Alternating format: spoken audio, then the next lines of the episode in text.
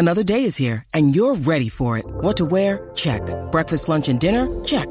Planning for what's next and how to save for it? That's where Bank of America can help. For your financial to-dos, Bank of America has experts ready to help get you closer to your goals. Get started at one of our local financial centers or 24-7 in our mobile banking app. Find a location near you at bankofamerica.com slash talk to us. What would you like the power to do? Mobile banking requires downloading the app and is only available for select devices. Message and data rates may apply. Bank of America and a member FDIC. When you need mealtime inspiration, it's worth shopping Kroger, where you'll find over 30,000 mouthwatering choices that excite your inner foodie. And no matter what tasty choice you make, you'll enjoy our everyday low prices, plus extra ways to save, like digital coupons worth over $600 each week. You can also save up to $1 off per gallon at the pump with fuel points. More savings and more inspiring flavors make shopping Kroger worth it every time. Kroger, fresh for everyone. Fuel restrictions apply. Who doesn't love a good cornhole? TCL is a proud sponsor of the Score North Studios. TCL, America's fastest growing TV brand. One, two, three. It's Mackey and Judd with Rami. With Rami. A high fly, center field, and that ball is gone. A walk-off winner for Miguel Sano. A drive to right field, back Kepler with a mammoth blast. The fourth home run tonight. Welcome into the show. Mackey and Joe with Rami here on Score North and the Score North app. And video streaming as well now on Score North Twitter, Twitch, and Facebook. You can find us at Score North on Twitter, Twitch, and Facebook if you want to see our lovely slash ugly faces.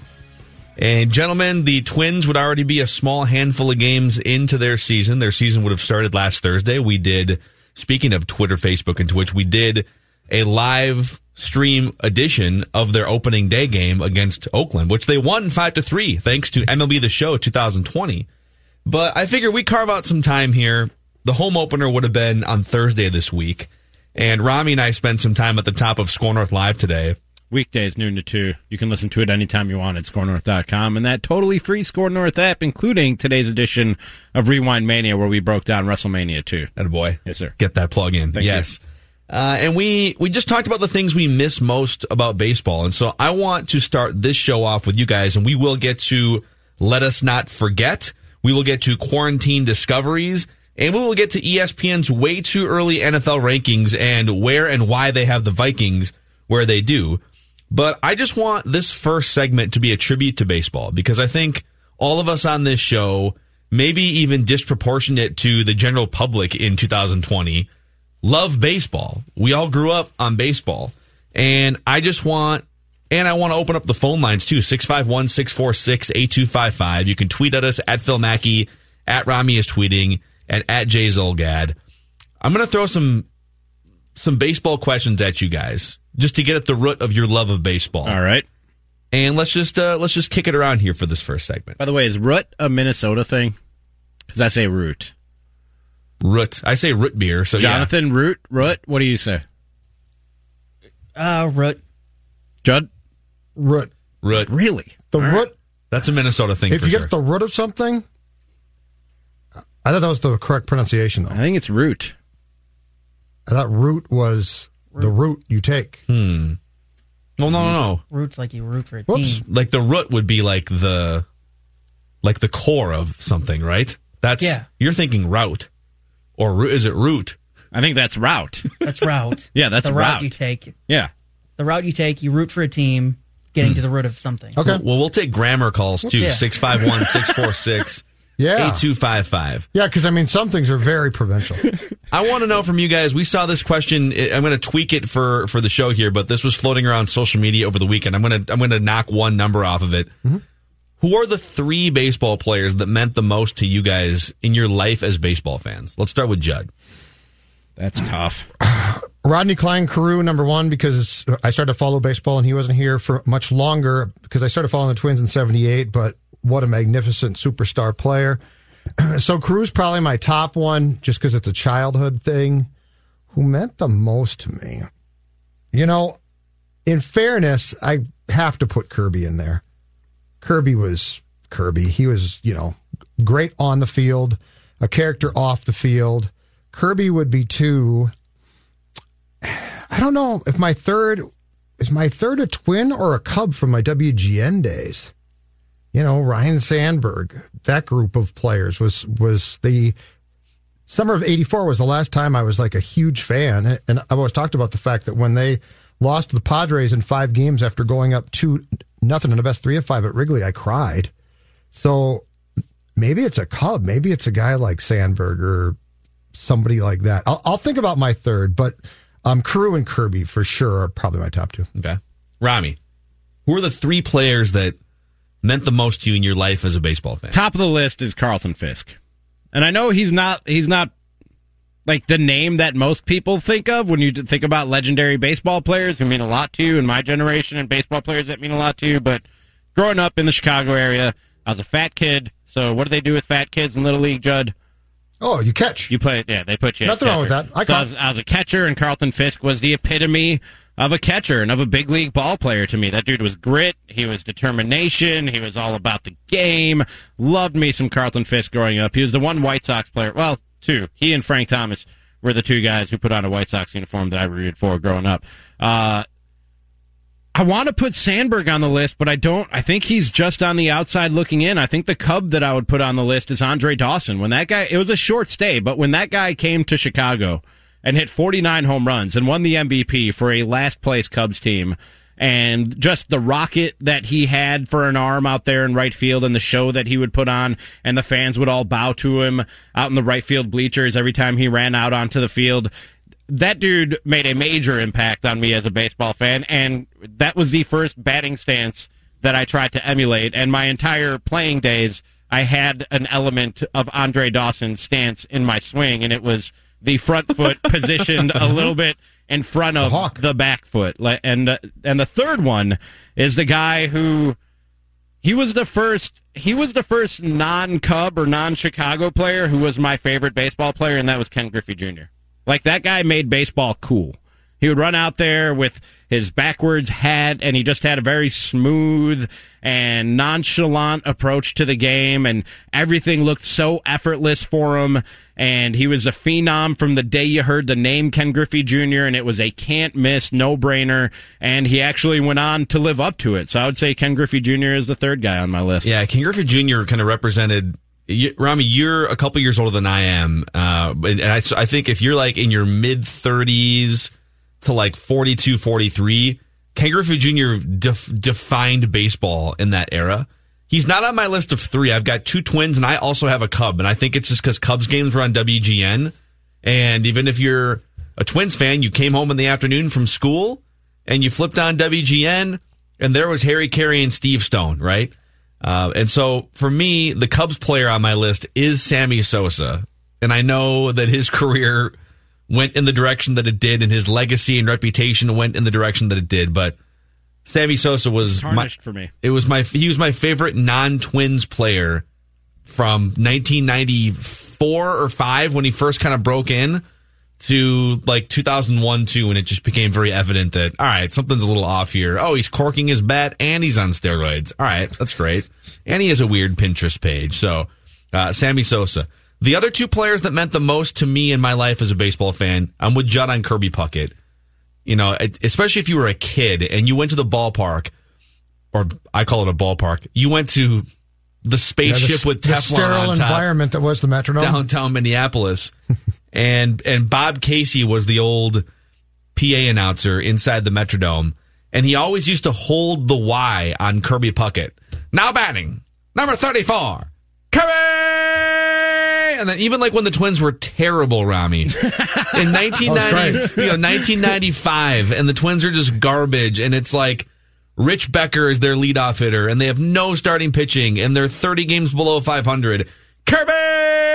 And it was the one thing that, that. people could cheer for. No, no smoking in the Metrodome, and Chuck Knoblauch. came. Jack Knoblauch! There was the Knoblauch one was almost like a grating, but it was still fantastic. Jack! It was amazing, yeah.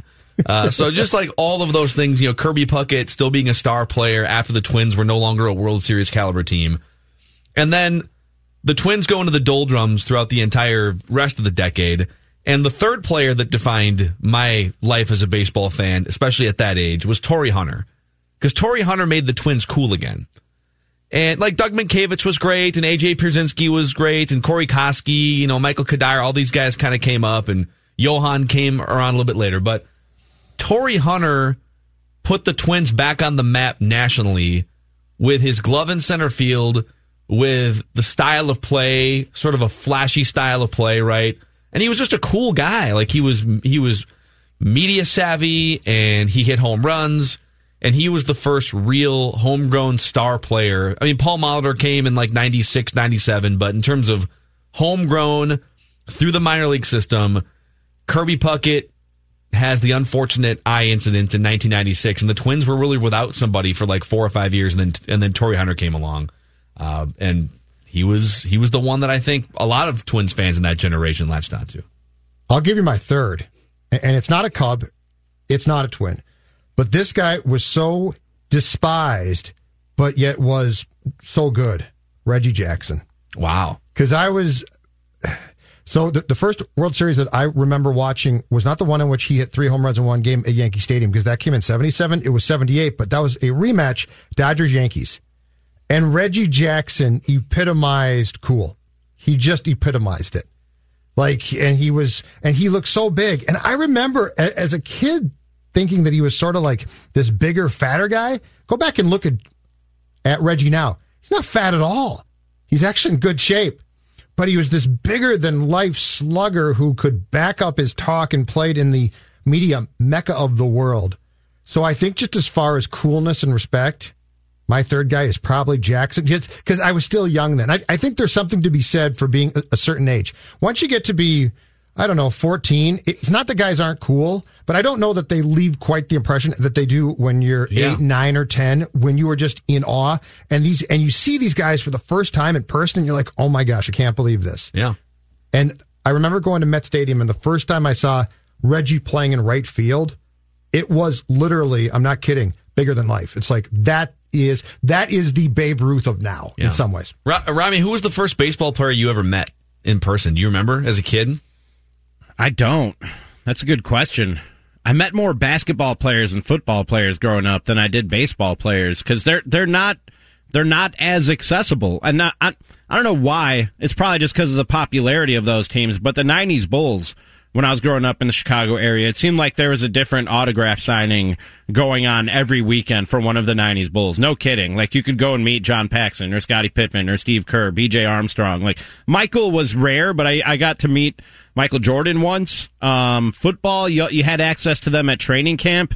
Baseball players, you didn't have a ton of access to, at least not, not when I was growing up and where I was growing up. I don't even have, I don't even know if I have one baseball player that I've met and not not in an official capacity. Now that I've done what I do for a living, I've been in locker rooms, I've been to spring training, I've been on the field when they're taking batting practice, whatever the case might be. But just as a as a fan meeting a player, I don't know that I don't know that that's ever happened. Uh, Al Newman was mine as a kid. Al Newman, was the you know Twins utility guy, late '80s, early '90s, and then Al became the roly poly third base coach for the Contraction Twins in the early 2000s but I remember as a kid, Al Newman would come back for Twins Fest when they would hold it just in the concourses at the Metrodome. And I've never experienced, and I was probably, I don't know, nine or 10 years old. Al Newman spent like five or 10 minutes asking me about my Little League team, which I thought was kind of cool. Um, so Al, Al Newman and then uh, Kirby Puckett. I waited three hours in line for Kirby Puckett's autograph one time at Twins Fest in like 1995 or and? something. I, I got it. Yeah. Was there anything memorable about the much? experience, or yeah. did he just take the piece of paper, sign Kirby? it, and move it along? Uh, here, no, he ahead. had been signing for he he had legit been signing for I think three or four hours, and so there was really no human interaction. He smiled and like like shook hands. Here you go, like. take your piece of paper. I'm always amazed by guys that do autograph signings and give like almost every single person that comes across their table a unique moment. You know what I mean? Like Killebrew did that. They'll pose for a picture for them. They'll talk with them a little bit. Like they they give them that time and that moment. They know it's special to them. I'm telling you right now, I would not have that kind of patience. I would. There's no way I'd have that kind of patience. I'd be signing things and moving you along, and that's it. Keep it moving. Mine, Roy Smalley, nicest oh, wow. guy on the face of the earth. Roy Smalley is such a nice guy. Did he break down hitting mechanics with would, you as a kid, just like he does on our show? man, he was so nice, and he'd sit there and he'd sign. But but the uh, the the one story that's told around the Twins a lot, I think to this day by some players, Killebrew. Killebrew actually, who was it? Was it Cuddyer? Somebody. Killebrew saw somebody when they were a young player quickly scribble an autograph Cuddy. It was on Cuddy. the ball, Yeah. and he's like, "Young man, that's not how you do it." And Killebrew, if you go back and look at, at baseball signed by Harmon, it's meticulous. And it's such a great story. Yeah, it's something that people like because athletes such a are good point. athletes are busy, and you might be signing for three, four hours, whatever it is, like at some of these fan festivals, and you just you're just trying to hammer through all the autographs, Yeah. but but you don't think about that next level. Where is anyone going to be able to tell what that signature is on that baseball? And Harmon always, you know, what a great player took into account that there had to be a respect there between player and fan, which is a great thing. Yeah. Good lesson. So uh, we're sitting here and we, we miss baseball. We would have been a few days into the Twins season. Twins baseball would have been on six out of every seven nights. Hell, we might get baseball eight out of seven Thursday, nights if we Thursday, get what we want. Thursday is going to stink. Yeah, that would have That's been the my, home opener my on day. Thursday. That's my day. People roaming around downtown Minneapolis. You know it's going to be nice, right? The weather's been amazing this week so far. I love that Judd just pushed off the depression for a week. just push it. Just push it back. I'm Well, not going to get depressed March about 26th opening too day. early. No, March I'm going to get depressed about the home opener. The home opener, man. April 2nd is a day when baseball. That's the home day opener, for baseball. yeah, that's when you get to actually go and crawl around the ballpark for the first time. And we might have been several months. broadcasting from downtown, and then we'd scurry to the ballpark, and it's so much fun and the fe- festivities. Defending American League Central Division champions. It's going to hit me on Thursday. So here's my next baseball. Since we're we're honoring baseball, we're celebrating baseball, and uh, it's a good time for us just to just to flush it out of our systems here. Which broadcasters do you most identify with in your baseball life? Like who are the who are the sto- the baseball storytellers that that are just etched in your brain from when you were a kid? Rami, you're probably Am I- Harry Caray? Yeah. Is, am I living in a bubble to say that Harry Caray and Steve Stone are the greatest announcer team that's ever been in a baseball booth, or at least in my lifetime? Like the combination No. of what those two guys bring from the from the entertainment and calling the game standpoint of Harry Caray, and then Steve Stone.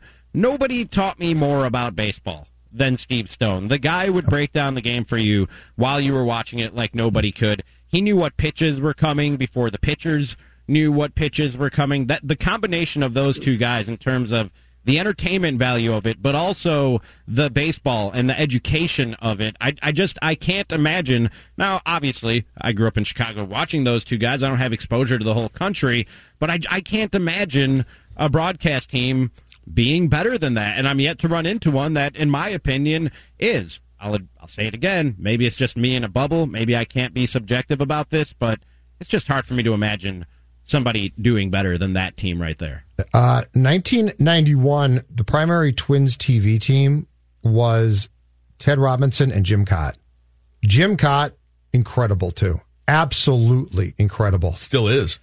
Yes. 19, and, and in, in that era, we had in the North Star broadcast booth for radio, Al Shaver. On Twins games on radio, Herb Carneal, um, and then TV, the crew that I just said with Robinson and Kaat. The Wolves had Kevin Harlan. We were blessed announcer wise. But I think uh, Twins, I think if I had to go back and go through Twins broadcasters, although when Herb Carneal had his fastball still, he was really good. I think Ted Robinson and Jim Kaat were my favorite team. Yeah, Ted Robinson came back for like 20 games Yeah. in what 2012 or something. Yeah, he did. 2012 or 13. Yes. Um, so I grew up for sure on Herb Carneal. Herb Carneal, longtime Twins radio announcer, but I mostly grew up in the John Gordon and Dick Bremer era. And and Dick and Bert from like the late '90s all the way through now, and Bert's going to do if they play near a full season, which they probably won't. But he was on the slate for 30. But I'm kind of with Rami in that like the the broadcast crew that I just always loved the most was the WGN Cubs broadcast crew of Harry Caray and Steve Stone. Half the time you couldn't tell if Harry Caray was sober or not. Yep. As a kid, you just thought he was a wacky guy who slurred Grud- his words a little bit. Grudzielanek backwards is still one of my. It took him like three innings to do Grudzielanek backwards. That's one of the all-time great ones. Exposed Cubs game. But then, like, I do remember when when Harry Caray passed away in 1997, I want to say, and Chip Caray took over. I actually thought Chip Caray was really good taking over for Harry for two or three years, and I don't know. What, I don't know what happened to Chip, but Chip like I don't know if, if Chip just like peaked when he was caught, twenty nine years old or what. Yeah. Um, but Stone, uh, Steve Stone is still fantastic. a lot of people tweeting in just different things from their baseball childhood uh, here too. A lot of Ken Griffey Juniors and a lot of Torii Hunters being tweeted into the show here. Chad tweets in Kirby Puckett, Ken Griffey Jr., and Torii Hunter. So we basically have the same exact list. Uh, ben says the three players that meant the most to him: Kirby Puckett, Kent Hrbek, because I am left-handed, and that's the only position you can be left-handed in the infield. Yep. And Cal Ripken Jr. slash Ken Griffey Jr. as a tie. Andy tweets in the show at Phil Mackey at Rami is tweeting at Jay Zulgad. Says I'm a youngin, so Johan Santana, Mariano Rivera, and Ken Griffey Jr. are on his list. So tweet at us, like I said, at Jay Zulgad, at Phil Mackey, at Rami is tweeting. What player did you guys absolutely positively hate the I was most? just going to ask that. Because I think this is, I, I saw this today on Twitter, and it's a fun question. What player do you guys, did you guys, especially as a kid, when passion means more probably than it does to you as an adult, what player do you hate? Man, Does it have to be a player? No. Because I have a manager too. I'll give you a player and a manager. Okay. Might shock you to know they're both St. Louis Cardinals. It's Albert Pujols and Tony La Russa. Albert Pujols, like Albert Pujols, not not a bad guy from what I can tell, but just the what that guy used to do to the Chicago. I think we just lost Robbie. I think we're good now. Are we good now? I'm having mic issues over in my own personal studio, guys. We're trying to In figure fact, it all out. Let's do this. Let's oh do no! Are you going to cut? You just cut. You're cutting me from the show. We're gonna we're gonna we're gonna I'm cut getting you from the segment. Oh god! We're gonna cut you from the segment. Oh man! No, because we got to hear more about this Cardinals hatred. We will. We will. Coronavirus is having an impact on uh, the You show, think- and is it in Robbie's microphone circuits? is the first thing to go. Oh, man. So we'll we'll try to get Rami's mic fixed. He is down the hallway in a quarantined off studio. It worked fine till now. It was getting a little bit sketchy in the nuditude chunk. too. Okay. I was going to say last week was flying colors. Yeah, I mean that Very studio impressive. is the Oakland Coliseum of studios. So, the Oakland Coliseum in the Oakland Coliseum of studios. Um, by the way, uh, you you saw this same thing come across Twitter. So we're in the middle of this stay at home, Yes, sir. Minnesota, right? Everyone's supposed to be staying at home unless you're going to the grocery store or somewhere essential. And apparently, people of Edina just were ignoring it, and so the city of Edina had to like double down on an edict. Do we have time? If somebody can call in and tell us, because I'm curious, where What is where were wrong they with ga- people? But where were they gathering? Yeah, I, Like I'm curious about what cul-de-sacs. I'm curious what people high-end were doing. coffee shops That's what I, no, seriously. Like, are they going to Starbucks or Caribou that they were gathering there? What What were the Edinaans doing? ahi tuna food trucks. I'm, I love Edina, but I do want to know though. Yeah, if, if someone from Edina could call the show and just speak on behalf of your city for apparently Like, what were you doing? ignoring the quarantine order, you- 651 646 8255. do you think you're domed somehow? Like the germ can't get it. The germs aren't in Edina. No, Well, I mean, maybe that's what maybe that's what people think. I don't know. I don't know, but uh, we'll come back. A Couple things to get to. Let us not forget episode three here at some point before the top of the hour. And uh, quarantine discoveries. What are things that we and you guys, the listeners, discovered over the weekend that you wouldn't have otherwise discovered? Could be TV shows, could be anything that you wouldn't otherwise have discovered if not for just being home a lot more. Plus, ESPN has NFL rankings out, way too early NFL rankings before the draft even. And uh, the Vikings position is a little bit surprising to us. So we'll get to those things too. Mackey and Judd with Rami here on Score North and the Score North app. And just a quick word, we have partnered here at Score North for the Ronald McDonald, uh, with the Ronald McDonald Charities of Upper Midwest. And you guys have been donating money over the past week, and we greatly appreciate it. Ronald McDonald House appreciates it even more. It looks like we've raised just under $2,000 so far over the past few days, and that money goes directly to help serve meals and provide essentials to families with hospitalized kids in Minneapolis locations. So even though Ronald McDonald House had to pause the volunteer program because of COVID 19, they continue to be very essential in the lives of families with hospitalized kids. Meals, laundry, other essentials, you name it. Here's how you can donate. And by the way, anyone who donates is eligible to win a signed Luis Arraez autographed, a signed and autographed at the same time. It's. It's signed and it's autographed. uh, a jersey from Luis Arraez, whose favorite charity is Ronald McDonald House. Just go to scorenorth.com, keyword donate. That's scorenorth.com, keyword donate. And uh, you can, whether it's $5 or $500, you can make a pretty big impact during this crazy time of need. Mackey and Judd with Rami here on Score North. Jonathan here with the Score North download, a deal we have on over on scorenorth.com at the website right now. Hold your wedding for 125 people in the Grand Atrium at the Doubletree in downtown St. Paul for as little as $4,500. This $15,000 package includes full room setup and teardown for ceremony, dinner, and dance along with an on-site catering team to service the meal and assist the wedding party all day. For complete details and to place your bid on this once-in-a-lifetime discount, visit scorenorth.com keyword wedding. Also over at scorenorth.com right now. Judd Zulgad has a new series called Let's Make a Deal, talking about five trades the Vikings felt forced to make at the time. Starting off with Randy Moss and Fran Tarkenton, the first two in that series of five trades that the Vikings were felt forced to make at the time. Also, Matthew Coller has an article with a list of veteran pass rushers the Vikings could target in free agency as a replacement for Everson Griffen. Again, that's all for free over at the scorenorth.com and the free Score North mobile app. That's been your Score North download. Now back to Mackey and Judd with Rami. All right, testing one, two. Testing Rami's microphone. Hello, one, two, three. Check, check, check. What? One, two, three, check. We're still having issues, aren't we? Yeah, we're still having it. It's still somewhat suspect. Yeah. Mm. Should I just go home? What do we? What Should are we risk it? What are we gonna do? Should we just risk it? Can you can you check to Throw see if, caution Paul, to the if wind? Paul's still around there, Jonathan? We'll do- I just saw Also, him there is a, there is a second microphone in there. You could try this the, the other microphone. Oh, there is a second. mi- Hang on one sec. I'll be right back. You have to turn the microphone on there. Thanks. Yeah. Appreciate it. Only been in radio 17 years. I have to turn the mic on. That Thank red you. button's important, Rami. Don't dismiss the red button. Oh, it's amazing.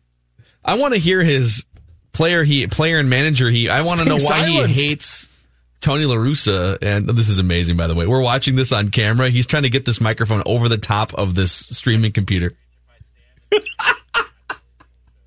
No. Oh, this is great. Oh no, I don't. I don't know. You can watch this charade happening right now on Score North Twitter, Facebook, and talk? Twitch. If you want to see Rami just scrambling over the top of computers to try and get a working microphone. Hello. Check, check. Yeah, one, two. All right, go. There we go.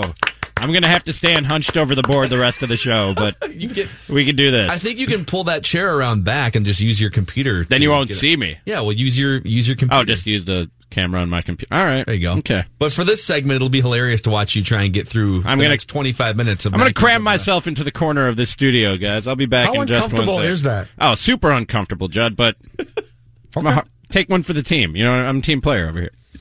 We appreciate it. All right, go ahead. Do your thing there. Do your thing there, Rami Makloff.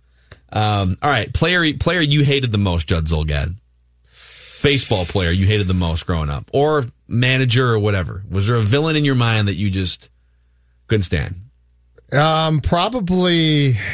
Well, the twin. First of all, to be clear, when, when I was in the peak of my fandom, the Twins basically stunk, right? So the Twins stinking makes it hard to hate as much because it's hard to have actual rivals when your team is no good. Um, all of that being said, do you know who was was menacing? In fact, there were two guys who were closers. One for the Royals, Al Hrabosky, Oh, the uh, the, the Mad Mad Hungarian, yeah. and then Goose Gossage Okay. for the Yankees. They were menacing, bearded, um, heavy breathing, spitting. When you're a kid, you're like, I really don't like that guy. So th- those were probably my two. But my great regret, and- in fact, I don't, I didn't really have this until the North Stars played the Blackhawks. When the North Stars got good, was a rivalry to truly hate. You know, sports hate is hard when your team stinks. But those two were probably the most menacing, scary um, type of type of baseball players when I was eight or nine years old. Yeah. Yeah, so uh, the, like you said, your team has to be good for you to develop hatred, and unfortunately for me, the Twins became terrible in like 1994 or 93, and that's when I was eight or nine years old. So really, there was no, the Twins didn't have any rivals until probably the White Sox in the early 2000s. So I would say that the team was probably the White Sox Yeah. in like 2001, 2002, 3. A little bit Cleveland Indians too, because the Indians had a stacked roster in 2001 when they overtook the Twins. But this is going to sound crazy, but actually, the, the player that I couldn't stand the most was uh, it was actually Jorge Posada.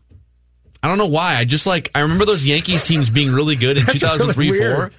And I just remember having an irrational dislike for Jorge Posada. And I- Okay. I, don't know if it was like the hip hip Jorge. Like, I just didn't like the Yankees because they always beat up on the Jeter? Twins.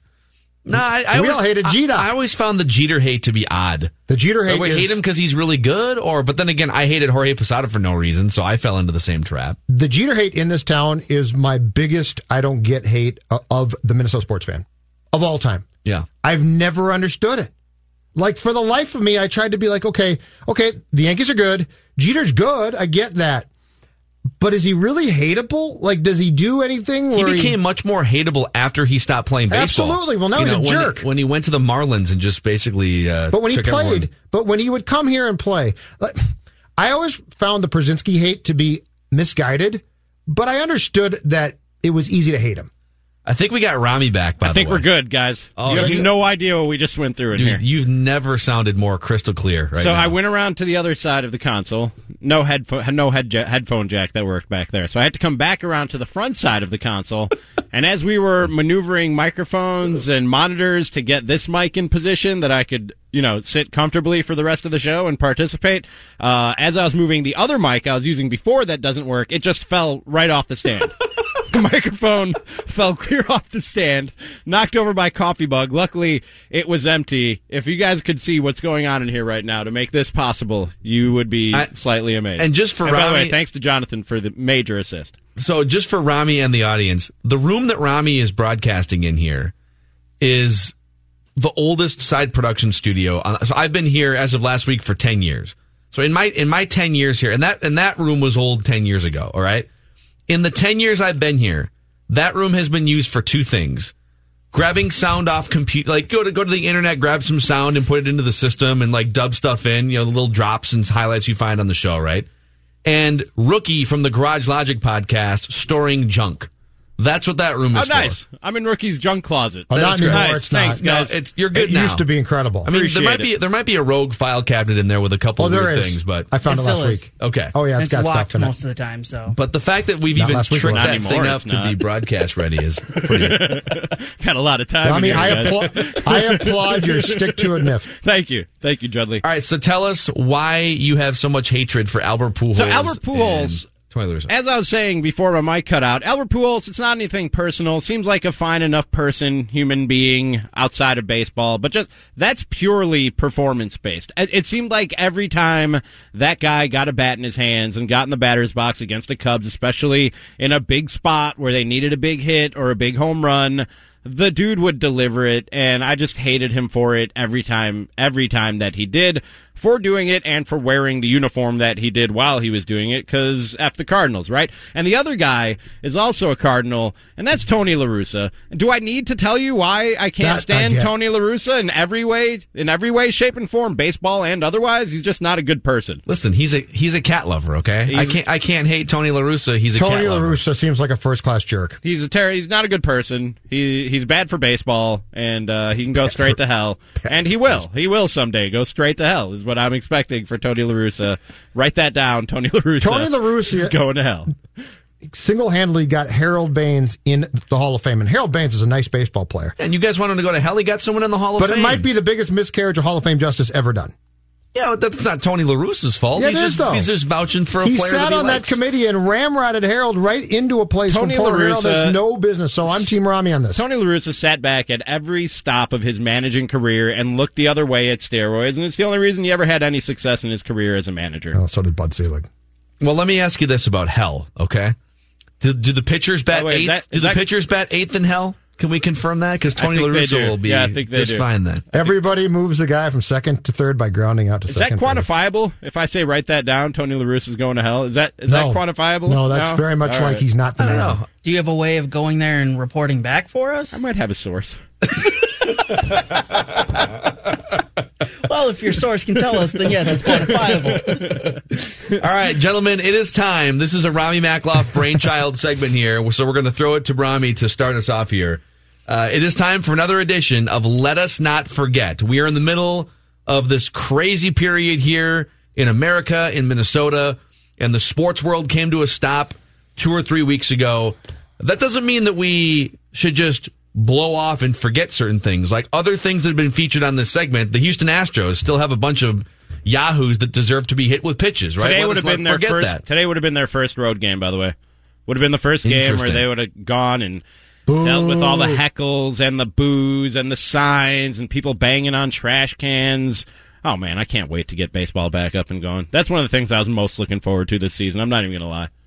I'm still looking forward to it. It's still going to happen. It's it's going to be so great. so why don't you start us off? Let us not forget. Let us not forget, gentlemen, let us not forget that the Minnesota Twins, rather than hashtag think big and hashtag bring Mookie to Mini, instead decided to think small and instead facilitate the Dodgers in their quest to get Mookie Betts, the second best player in all of baseball. And in the process of doing so, gave up their number one pitching prospect and one of the better pieces that they had to move, something that could have been a part of a deal to get Mookie Betts, or perhaps just a bullet to keep in in the revolver for another trade somewhere down the road to get a bigger, better piece than a middle of the road pitcher, which is what they got in Kenta Maeda. And let us not forget, gentlemen, that even when given a chance to back out of that deal because of the Red Sox shenanigans of pointing at things in Brusdar Graterol's physical that they already knew about. The Twins, rather than pulling out and keeping Brusdar Graterol for a bigger, better trade somewhere down the line, decided, no, let's let's keep helping the Boston Red Sox and the Los Angeles Dodgers get done what they need to get done, and still went through the trade. And let us not forget, gentlemen, that Brusdar Graterol was lighting up radar guns to the tune of triple digits consistently throughout spring training before COVID nineteen brought that and the rest of the sports world to its knees. Let us not forget, gentlemen, that the Minnesota Twins traded one of their best prospects for at best a three starter in a good rotation. Let us not forget. And let us not forget, even with all of that over the top negativity, the Twins are still going to win the division and play in the World Series. And they will still That is add pieces to their puzzle as the season progresses. I've got We'll see about that. I got two things quick. Let us not forget that if the Twins had made the trade that Rami wants, and there is a fighting chance that the MLB season is going to be canceled, that Mookie Betts would have walked as a free agent, and Derek Falvey and Thad Levine would have been absolutely torched, rightfully so, for acquiring a guy who never put on the jersey in a regular season game. Because as the way as things are going right now, there should be no assumption that there's going to be a season. But I'm not done because I want to tell us, tell the listeners, and uh, Phil and Jonathan, not so much Rami. Let us not forget that we still work with the guy trying to push the agenda for having a roof on Target Field when it's absolute perfection. right. And let us not forget, too, there is one flaw to the tweet I saw from you this weekend, Mr. Rami, and it's very simple. A neutral site World Series means everybody plays at a neutral site. So when they declare this thing to be played out west or down south, if we're, let's say, going to have a World Series on December 1 or maybe December 24, there might be a game no northern t- or no team can host a World Series game. So if the Twins lose home games, the team they're playing, let's say it's the Brewers Twins, nobody gets home games. So they're not because gonna- you can't have one team. So let us not forget that Major League Baseball, in declaring a neutral site World Series, which by the way intrigues me, is going to have to move everybody to neutral sites. Not have not punish the Twins by saying that the Brewers can play in AmFam, Miller, Fab, Fabulous, whatever the hell park they're calling that. Everybody will move to either Miami, Tampa, or Los Angeles. So th- they're not going to name the sites ahead of time, and the series will just be played where this at those sites. They're going to move them based on who makes the playoffs. A neutral site World Series, if you go that, that route, would have to take everybody to stadiums that don't give home games.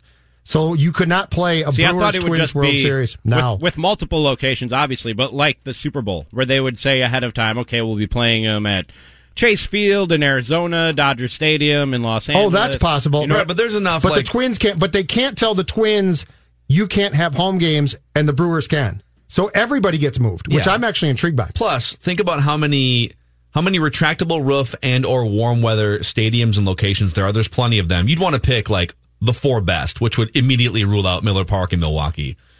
But I digress. I don't know if you guys saw, but it was just voted the Well, best. okay, what can we talk about that? baseball. What was that? What was that? I don't know, man. Publication. The people have spoken, though. High times, yeah, it must have been. Uh, I think it was Fox Sports, actually. but they Dude, were just high when in they that did it. in that bracket. Okay, listen. If we're if if this is if, if if this is how America feels, then all right. I, it wouldn't be the first time that I didn't have my finger on the pulse of what America thought. Okay, But if America thinks throughout that bracket, so the first round, Miller Park beat Target Field. All right, whatever. Like we'll take the L. Whatever. Like we like skylines. Rami likes games being played on schedule. That's fine. Whatever. But then throughout the rest of that bracket, Yep. Miller Park took down Wrigley Field. Yep. For one. Yep. Also took down Dodger Stadium, which just for like the 75 degree guaranteed outdoor setting alone, I mean, Which has just there- been redone. by the way. Okay, Wrigley Field and Target Field. Come may- on now. Maybe I'm missing something here, but I've never been there. On TV, there's nothing to Dodger Stadium. Like I know it's been around for a long time, but it just looks like Yeah. an erector set, you know, kind of a, a bowl stadium with a baseball field in the middle. I don't I don't get the Dodger Stadium infatuation. Is there something special to it? Have you guys been there? I've never been there. I've been there a couple times. Yeah, it's nice. Ne- It- but it's a- mostly just like you're in Los Angeles and it's 80 degrees all the time. And it's sunny. And no, games give me are Miller just played all Park, man. yeah, that was a weird. That was Got very Bernie going weird. down the slide. But it's the wrong slide. The Bernie County Stadium slide into the beer mug was awesome. The new slide, He should slide into a beer mug. and you know why he doesn't? Because it's to the 2000s and we can't have that. Right. Bunch of. Encourages I- alcoholism and blah, Yeah, blah, you know blah. what I got to say? Wait. These days, get off my back when it comes to drinking too much. And your team name is the Brewers. Like if you're trying to get Yeah. away from it, get away from it, dude. Like the Washington no, don't suggest that. The Washington Bullets changed their name. They're like, we don't want to be Don't- associated Rami, with gun violence. Don't give ideas. Let's Wait change second, wait our second, name. Wait a second. You're, You're telling right, me don't give ideas. Bernie Brewer can't slide down the slide anymore because it's promoting alcoholism? well, That's where I mean, Wisconsin's the drawing only- the line on the only- alcohol? that's the only thing I in can, I county can come state up with, in yeah. county stadium the the scoreboard and the slide was in right field. And he would slide right down into a big beer mug. It was awesome. Now it's this i don't know it looks like a kid slide right? Yeah, he It- just, it's the there's just slide. a landing. There's just a big yellow slide, and he lands on a landing and jumps. all i know quickly. 1991 i believe or was it 90 i'm at a brewers game a brewers royals game with a buddy who went to school in madison. I kid you not there's one out or two outs in the ninth okay Brewers are about to close out the game and win. And a beer guy comes through. This is in the ninth with two outs. Last call. Last call for alcohol. Is that even legal? No, not anymore. It's not. But in Yeah, I think- 1990 I or think- 91, it must have been. I think it's like the top of the seventh inning now, right? but You- I said to my friend, I'm like, so we could take one for the road? like, amazing, there's two outs. There might have been two strikes. classic Wisconsin. man. Anyway, I digress. Sorry. All right, all right. Let us not forget. I'm going to take a page from Judd Zulgad's book here, okay? Let us not forget the Minnesota Wild are on the verge of having perhaps the best one two punch combination that they've ever had in franchise history in Kaprizov and Fiala. And now, now Kaprizov wasn't going to come up and contribute to the last few weeks of this season, but let us not forget with NHL season grinding to a halt, and if it if they don't go back and play regular season games, the Wild will be on the outside looking in. I believe they would not be in playoff position, Correct. right? They're like a point out of the eighth seed, but Yep. let us not forget that 2020-21 Oh. is quickly becoming something to look forward to, unless unless Kaprizov can't come over to the United States because of Hopefully he does. quarantines, but we'll see. Fire up the song, man. If you're going to go to that direction, Which well, oh the uh, the Wild song. I mean, you're going to go that positive about the Wild? I'm going pretty positive. That's really positive. That's great. I applaud you for that. It's the most positive. I'm going to play this one. Actually. All right, Fitting. This was the official Mackey and Judd Wild song. It eventually did get played at the winter, not the Winter Classic, but the knockoff Winter The Classic, Stadium whatever it was. Series. Yeah. But we wish it was a Winter Classic, but it's not. So we'll just play outdoors. And seriously, like, I mean, they have to worry about the rest of their roster in depth too. But like, I'm- listen, we need all the positivity we can get these days, Phil. No, no, you can stop that. I like that one. Oh no, no, Oh, that's- that's that's, that's the goal song. It's uh, I like that a lot. Fire that again, Mackey. Oh yeah. why don't you take this to Miller Park? just genericville. Yeah, It'd great. exactly. Hey, play play the guitar for a while, and we'll make that, that. our goal song. Genericville. Anyway, that's a good point. I like it. So, anyhow, uh, that's uh, let us not forget. We're going to do that every Monday, just so we don't forget about important things in the sports world that uh, maybe we would have forgotten about because sports came to a halt a few weeks ago. As Jonathan alluded to in his download a few minutes ago, Judd Zulgad has a column slash series on scorenorth.com called Let's Make a Deal. And you are going through trades that the Vikings were essentially forced to make for one reason or another. Give us, you have two examples, I believe, on today's version of the article. Football. Yes, sir. Give us, uh, actually, give us your, give us your top one right now. Trade that the Vikings were forced to make, and your overall take on it. So it, it's five part series, as you just said, with uh, Fran Tarkenton being part two. We are two parts in, but the one that I revisited on Sunday and posted, and you can find right now, scorenorth.com in the center of the website, is the Randy Moss trade. Now, Randy Moss, this is a little bit confusing because he did not request a trade. There are there have been several reasons, and I'm talking about 2005. Obviously, not the coming back in 2010, which was just a debacle.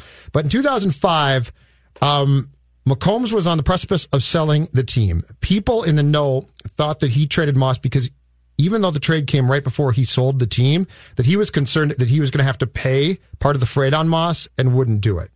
McCombs, of course, years after that came out and said, Oh, no, no, that had nothing to do with why we traded Moss. We did it because I felt that he had lost the veterans in our locker room, as if Moss, oh, he can't play anymore, which is ridiculous, or there's no respect. It was basically probably a time for a potential divorce. But I will say, if you go back and read what I've wrote, uh, written right now about the two pieces that are posted, the Tarkenton trade worked out great. Tarkenton came back here. The Vikings got a ton of draft picks. Great trade. The Moss trade couldn't have been worse because Moss did not go to Oakland and have great success. So it's not like he burned burned you there. He obviously then got traded for. This is unbelievable. Oakland traded him in 2007, boys, for a fourth round pick. To the, fourth to round the, to the Pats. to the to Yeah. the Patriots. He caught 20 what, three touchdowns. The Patriot or the Patriots gave up a fourth round pick of a guy that played like two games in the National Football League in his entire career. But the Vikings got the Vikings got decent compensation for Moss. It's what they did with that compensation. Seventh overall pick in the 2005 draft. Troy Williamson, who was supposed to replace Randy, and it was going to be fantastic. And clearly that didn't come close to working, and Troy was terrible and uh, landed in Jacksonville eventually. They got a seventh round pick in the 2005 draft, which they turned into a defensive back, Adrian Ward, as a seventh round pick. He Yeah. didn't play it down for them. But the best player that they got back in that trade, Napoleon Harris, the linebacker. And he wasn't exactly great. No, he was not. Well, I think the biggest lesson to learn from the Randy Moss trade of 2005 is oftentimes when you trade, and, and this is the lesson that they can learn right now for this upcoming draft in one month. When you trade a star wide receiver like that, your first instinct is, well, okay, we had to make the trade, but now we got to find someone to take that player's spot. And I think your your first instinct is to use your first round pick in the next draft to just fill that player's spot. Mm-hmm. And if the I'd have to go back and look and see like what some of the other options were, but I know that like there are Pro Bowlers up and down that the Vikings could have had later in the first round or second round, and they decided, now we just we got rid of a fast, amazing wide receiver. We need to find the next fast, amazing wide receiver, and they reached on Troy Williamson. How obligated in your guys' mind, and the Vikings do need a wide receiver, just like they did in 2005. How obligated should the Vikings feel to fill Stefon Diggs' spot in the first round of the draft? They have two picks, so it's easier than. No, the Vikings also had two picks in 2005, right? Because they drafted uh, Erasmus Erasmus James with the other Yeah. one. See how, Aaron how- how obligated should they feel to pick a wide receiver in the first round, or should they learn from what happened 15 years ago? you need I mean you need wide receivers. You just need bodies at the wide receiver position at this point and you're not you're not going to replace Stefon Diggs. That's just not going to happen. But maybe that's the lesson to be learned from the Randy Moss trade is that don't don't go chasing greatness. You know what I mean? You're you're not going to find And waterfalls. another Randy Moss or waterfalls, and you're not you're not going to find another Stefon Diggs. At least not somebody who's going to do what Stefon Diggs was going to do this year. Nobody's going to replace that production at the wide receiver position. It's not out there in the free agent market. I don't see a trade that's out there of a guy who could do what Stefon Diggs can do. And rookies almost never have that type of impact at the wide receiver position or anywhere else. So if you're looking to replace Stefon Diggs' production at the wide receiver position, no, you're going to be chasing waterfalls, Mackey. That's exactly what you're going to be doing if you're trying to replace Stefon Diggs. But Easy left eye. you have to you have to you have to make up for his loss at the wide receiver position and elsewhere. So that means maybe you improve the offensive line. Maybe the defense is better next year than it was in 2019. You need to make up for the value of Stefon Diggs on, on your roster, but spread throughout the rest of the roster. There is no one guy you're going to bring in here who's going to replace Stefon Diggs. It's just not going to happen. So the thing that I saw that scared me in the mock draft that we did last week, I believe, and this is the Williamson, to me, biggest takeaway. Who was the guy, and I believe it was at 22, that we did a mock draft last week that we read that said somebody's stock had climbed significantly because of Yeah. his performance at the combine.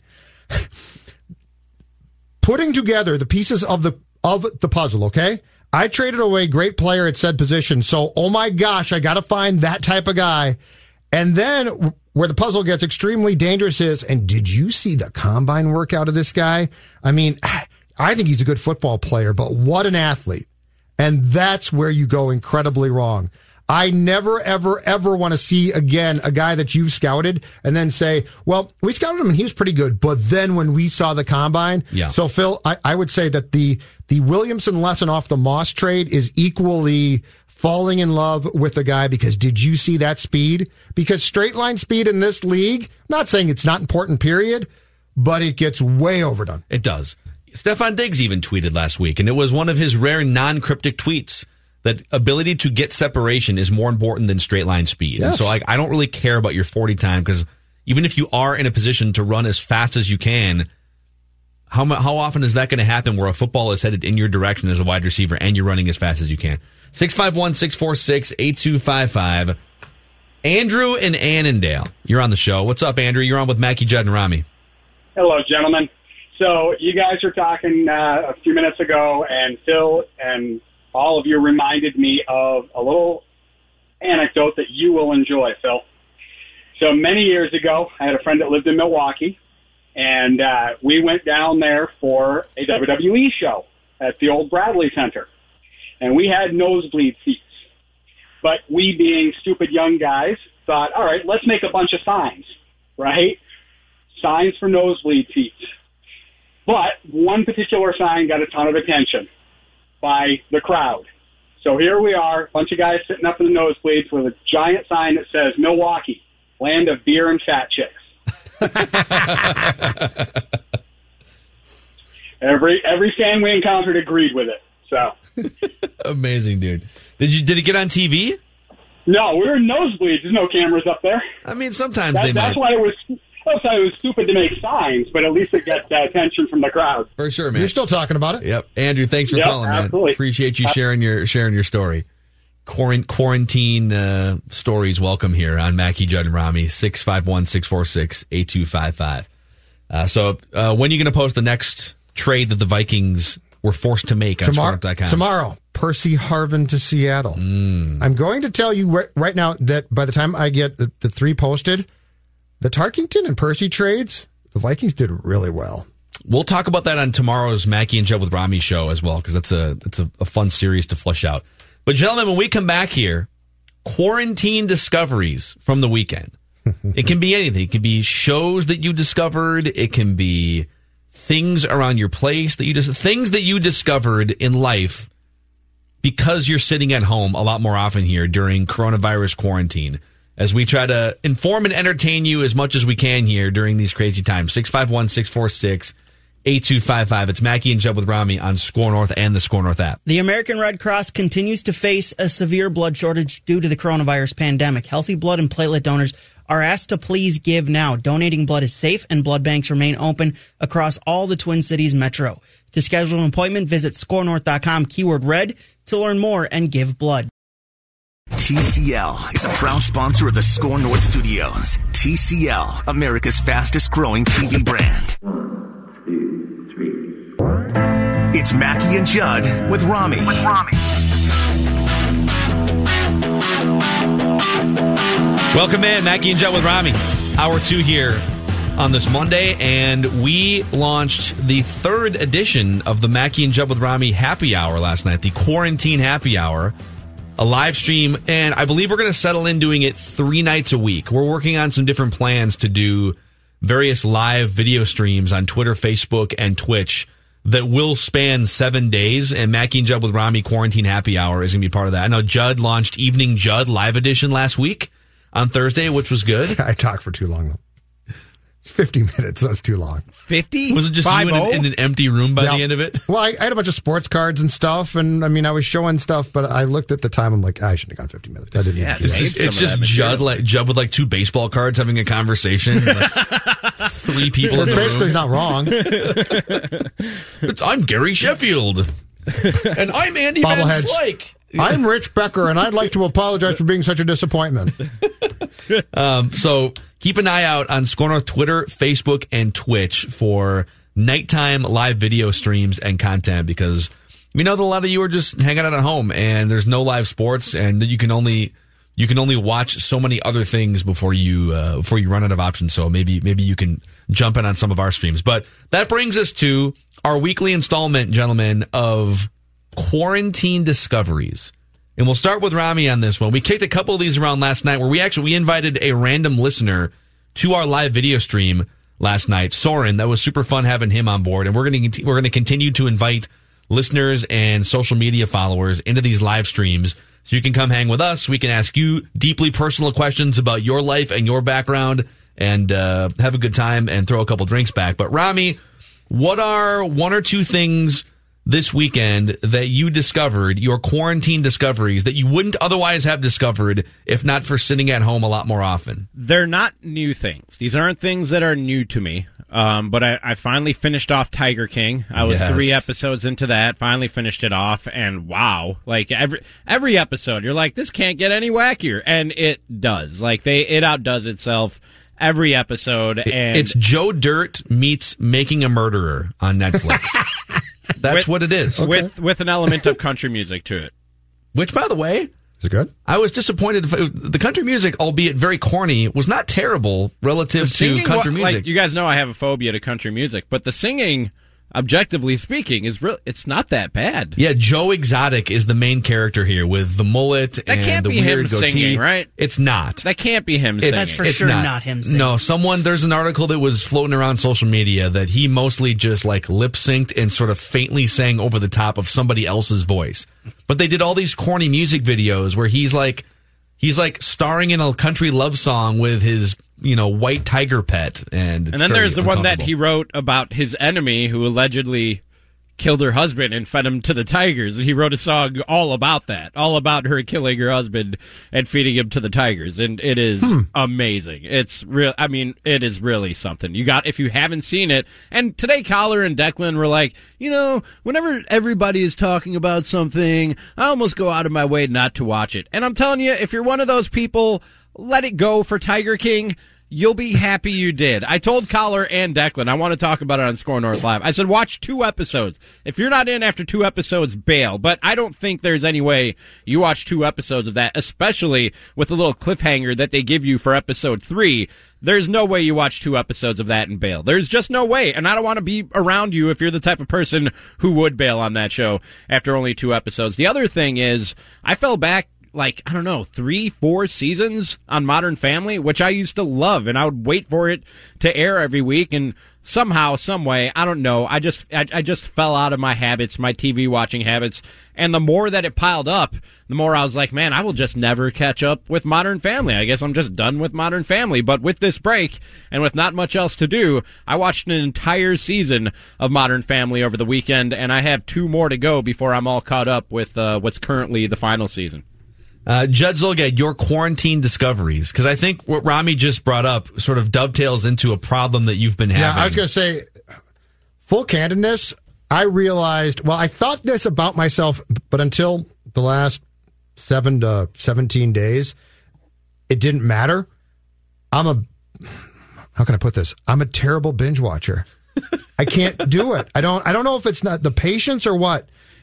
You can't. well, you just can't pull the trigger. Well, or no, no, I you're start. like Kevin Na. I start to That binge. golfer guy who I, can't- I start to binge, and then I can't continue to binge. So a week What- ago what- Sunday, Do you get bored?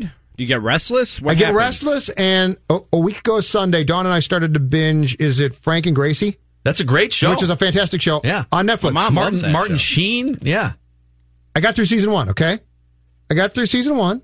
And then I was just sort of done. And so Dawn watched season two. She watched into season three. I watched a couple a couple days after from season three. I liked it, but I can't keep going.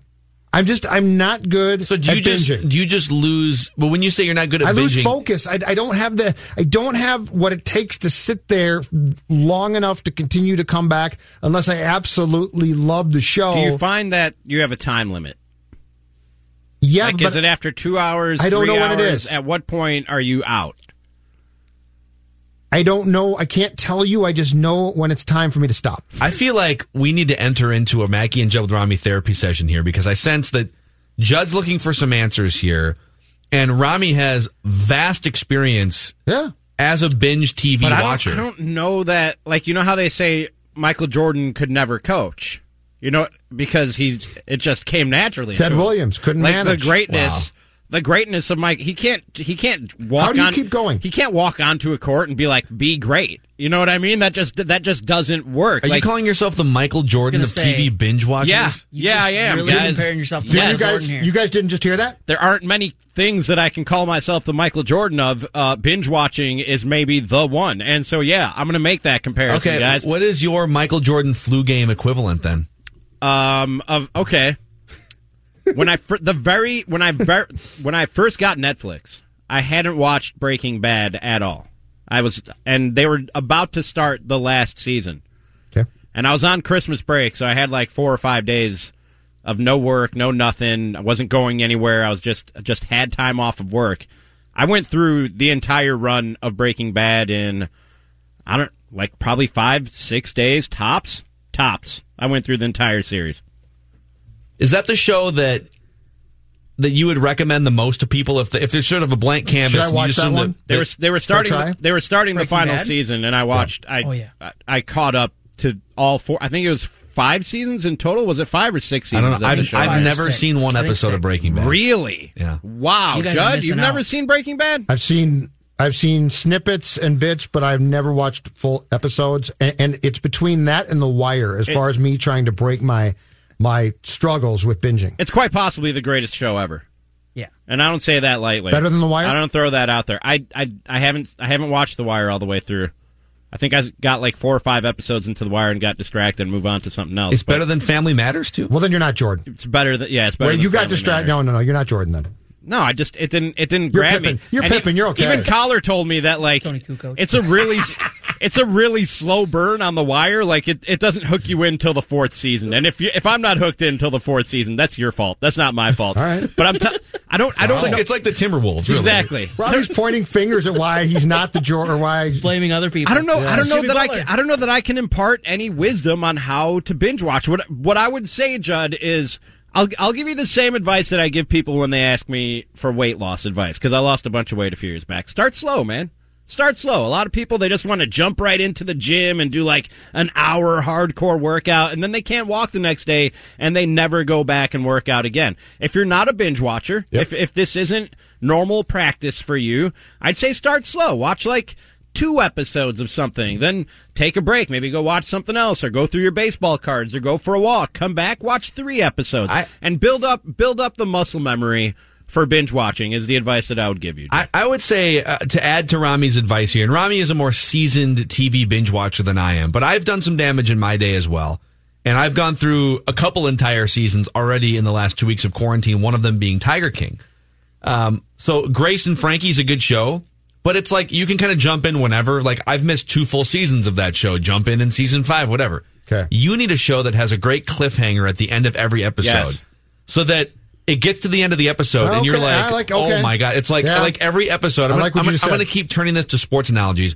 It would be like if every episode ended with overtime in a playoff hockey game, and you're like, well, oh, I, I need the next episode, right? If Yeah. If regular regulation ends and the next episode is overtime of the Stanley Cup playoffs game six. And that's why, unless you've seen this already, my recommendation for you would be go back to like 2001 or it might have been like 99 or 2000. Yep. Kiefer Sutherland, the first two seasons of 24. Yes, absolutely. Have you ever seen this, the show 24? Dude. I know of it. I've never watched it. full Ever. Oh, I've man. never been more hooked on a show, and, Really? and I didn't watch 24 until like seven years ago. That's another one that I got in on late and just ran Yep. right through. Just Every Okay, single burned right through. so you're episode. saying I need to be incentivized Yes. to Yeah. keep going as opposed to Breaking Bad has that same kind that same Oh, kind okay. of cliffhanger at the end of every episode. Thank you. Yeah. like not only that's does good advice, Mackey. That's solid advice. 24 is amazing for that. So 24 not only does every episode have a major cliffhanger where you're like I have to I have to at least start the next episode. Every commercial break, going into every commercial break, it's also a cliffhanger. And so when you start watching this show, there's no point at which you would logically be like, "Oh, okay, this is a good stopping point. Right. I will just it's like 4 in the morning and you've been watching, you know? Okay. I had a It's schedule in college where I only had classes on Tuesdays and Thursdays. So I would have Monday, Wednesday, Monday, Wednesday, Friday, and then the entire weekend to binge shows. I binged through all the seasons of 24 because of that, and I couldn't stop watching. I would literally spend all day watching that show because, like you said, every commercial break, every time it goes to anything else, it's a cliffhanger. It it's is. It's amazing for that. So 24 would be the recommendation for you to just give it a, give it a shot. Watch a couple episodes. I hope that Judd reports back. It's So like Breaking five in the morning. would- He's like, "Oh my god!" That show has got. Well, that's a good point. That show has got to hold the record for the most silent neck breaks, right? Like Yeah. that was Jack Bauer's signature move. He would sneak up on somebody behind him and do this move, the and and place them down gently on the ground, so as they did, so their body wouldn't make a noise as he was dropping them. That's the I have- move. I have the first season on DVD if you want to borrow it. Because I don't think it's streamable anywhere. Oh, really? Maybe it's on Fox. Gotta be. Somewhere. I could do somewhere. I would Breaking assume Bad it's on. Fox, but Yeah, Okay. do Breaking Bad. Judd. Okay. All right, Jonathan, what are your quarantine discoveries from the weekend? Things that you would have otherwise not discovered or dove into if not for having to be home all the time. it wasn't a discovery for me. It was a discovery for my wife, more or less, because obviously there's nothing on. So ESPN's starting to go through their catalog of 30 for 30s, and they're starting to do wrestling stuff. And they had the Ric Flair one, and we That were one is so we were enthralled for Oh, the the- entirety of 30 it. for 30s are so good Yeah. right now. But the Ric Flair one, it's like Oh, Ric, yeah. Ric Flair. Ric Flair is playing for 50 years has just been playing a character. Yeah. He's not actually that. He's like it's when you watch that documentary, it's almost like you can see that Ric Flair is this shell. It's like this mannequin, and there's a human inside. Help me, like trying to think get Shawn out. Michael said it the best. Ric Flair doesn't know who he is without Ric Flair. He doesn't. He doesn't know the actual human that is like I. I can't remember Fliehr. Rick. Rick Fliehr? Yeah, Richard Fliehr is his Fliehr. real He doesn't know who Yeah. that is because he spent his entire life being Ric Flair. So that's why he can't stop wrestling. Did you because he guys- doesn't? He's not comfortable with Richard Fliehr. Did you guys find yourselves like not liking Ric Flair when you were watching? I liked him less afterwards because he I was bad for him. like he was, but okay, I feel bad for him too, and I understand addiction is real and it's a struggle that that a lot of people fight with, but this was a dude who like was he was he he wasn't a good he wasn't a good person Yeah, and he wasn't. and more than anything he was a really bad father and like kind of just left his his his wife and the mother of his children to raise these kids on his own while he was out drinking and philandering and, and Unfortunately- touring across the country That's th- that's the story, and that's true of a lot of famous people, right? I mean, how, how many people have we heard? Uh, you know, actors, actresses, athletes, and they do these documentaries, and the person's life is is sort of just a game. And then the second thing is, it turns out that they're not good parents. They're not good spouses. They're really, really selfish, and they make a ton of money, and the public loves them. But the real story internally of them is is, for lack of a better term, depressing. And like you can tell when Rick starts to tell stories about the past and reminiscing, which is pretty much all he does now because he's he was seventy years old or whatever he is, and or some somewhere in his seventies, he starts to get all glassy eyed because he's just remembering Ric Flair at his peak in the eighties or the early nineties and like the good old days, right? And he doesn't know how to derive value from just being 73 year old Richard Fliehr who had a good run and like He's not comfortable now he's going to settle in. yeah. No, he just doesn't. In fact, there's another, so another quarantine discovery from last weekend. If you're a wrestling nerd, and clearly I am the wrestling nerd of the show, the WWE Network has a bunch of great documentaries too, and one of them is about the ruthless aggression era from the early 2000s, where it was a little bit like in the NBA when Michael Jordan retired, and then they went through this period where who's the next star, right? And, and okay, Kobe, But there was like a two or three year period where Kobe wasn't quite ready to be the star of the league and LeBron hadn't gotten there yet. In the WWF at the time, The Rock went to Hollywood and Stone Cold retired with a neck injury. And they had like a two or three year period where they didn't know who the stars were going to be. So John Cena comes around, uh, Randy Orton comes around, and they, Randy Orton, Dave Batista, Triple H, and Ric Flair formed this faction called Evolution. And there's a full hour and a half long documentary about Triple H basically trying to like pump Ric Flair back up through this faction called Evolution. And it's like it's amazingly candid. He's like there's like all this backstage you know, footage of sort of depressed Ric Flair in the early 2000s because his physique isn't what it used to be, and he's Wow. you know he's not winning matches because he's not like he's 50 years old or 55 years old. And Triple H is saying, you know, I'm I'm looking at this guy walking around, and it's kind of pathetic. You know, like he used to be my idol, and he's this legend, and he's just like has no confidence anymore because that Ric Flair is gone. They showed part of it. They were talk. They had that part in the thirty for thirty where Triple H was saying something similar, and they were showing this clip where they're all in the ring cutting a promo, and Ric Flair's just he's got the thousand yard stare. Just he's not there.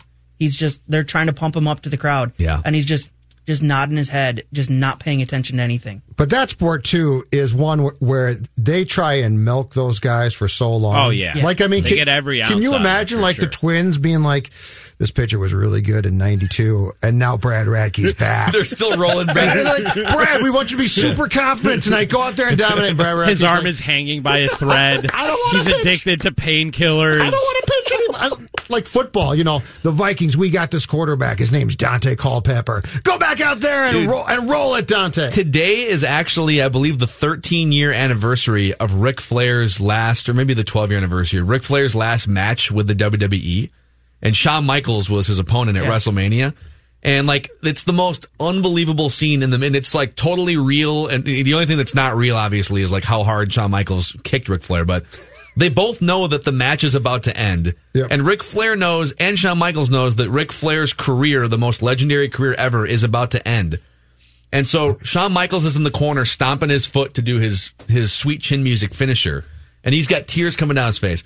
Ric Flair gets up and does like the fighter stance, you know, the Notre Dame fighter stance, with like like bawling his eyes out. So in theory, like Ric Flair is you know is supposed to be getting up to like continue the match, but he knows what the ending of the match is, and so he's just bawling because he knows that his career's about to be over.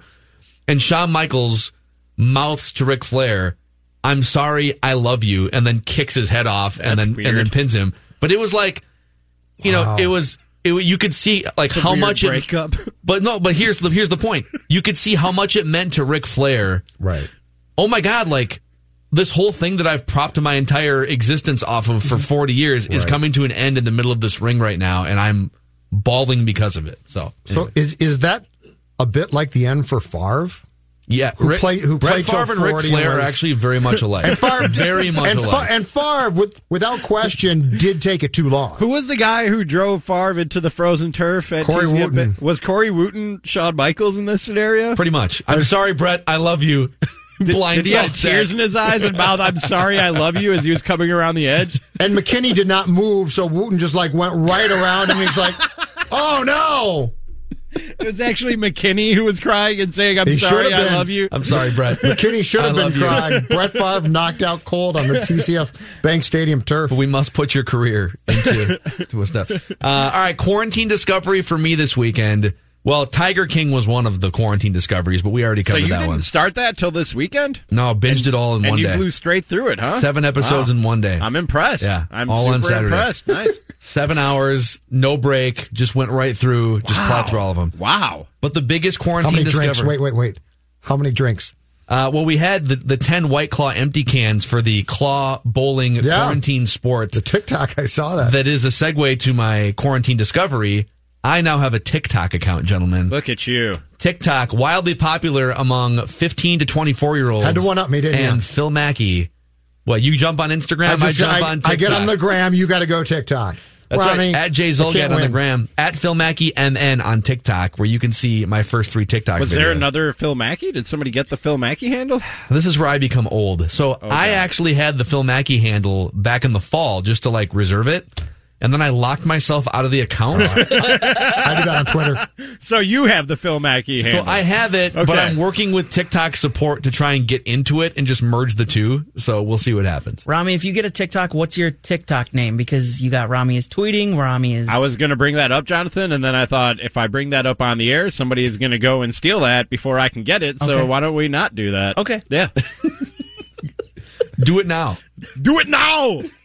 Oh no! Don't no! Get down. doing this Get again. on oh, no. TikTok. Don't start again. TikTok. What'd you just call it? TikTok. You must pick your favorite songs. Do the dance. You can dance if you want to. Do the dance on TikTok. You put the elbow over here and then the other elbow here.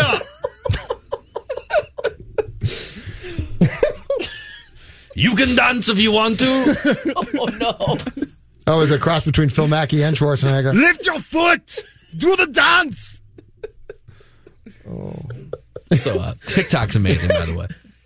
This is the most addicted I've been to a social media What is platform TikTok since, exactly? since Twitter ten years What, ago.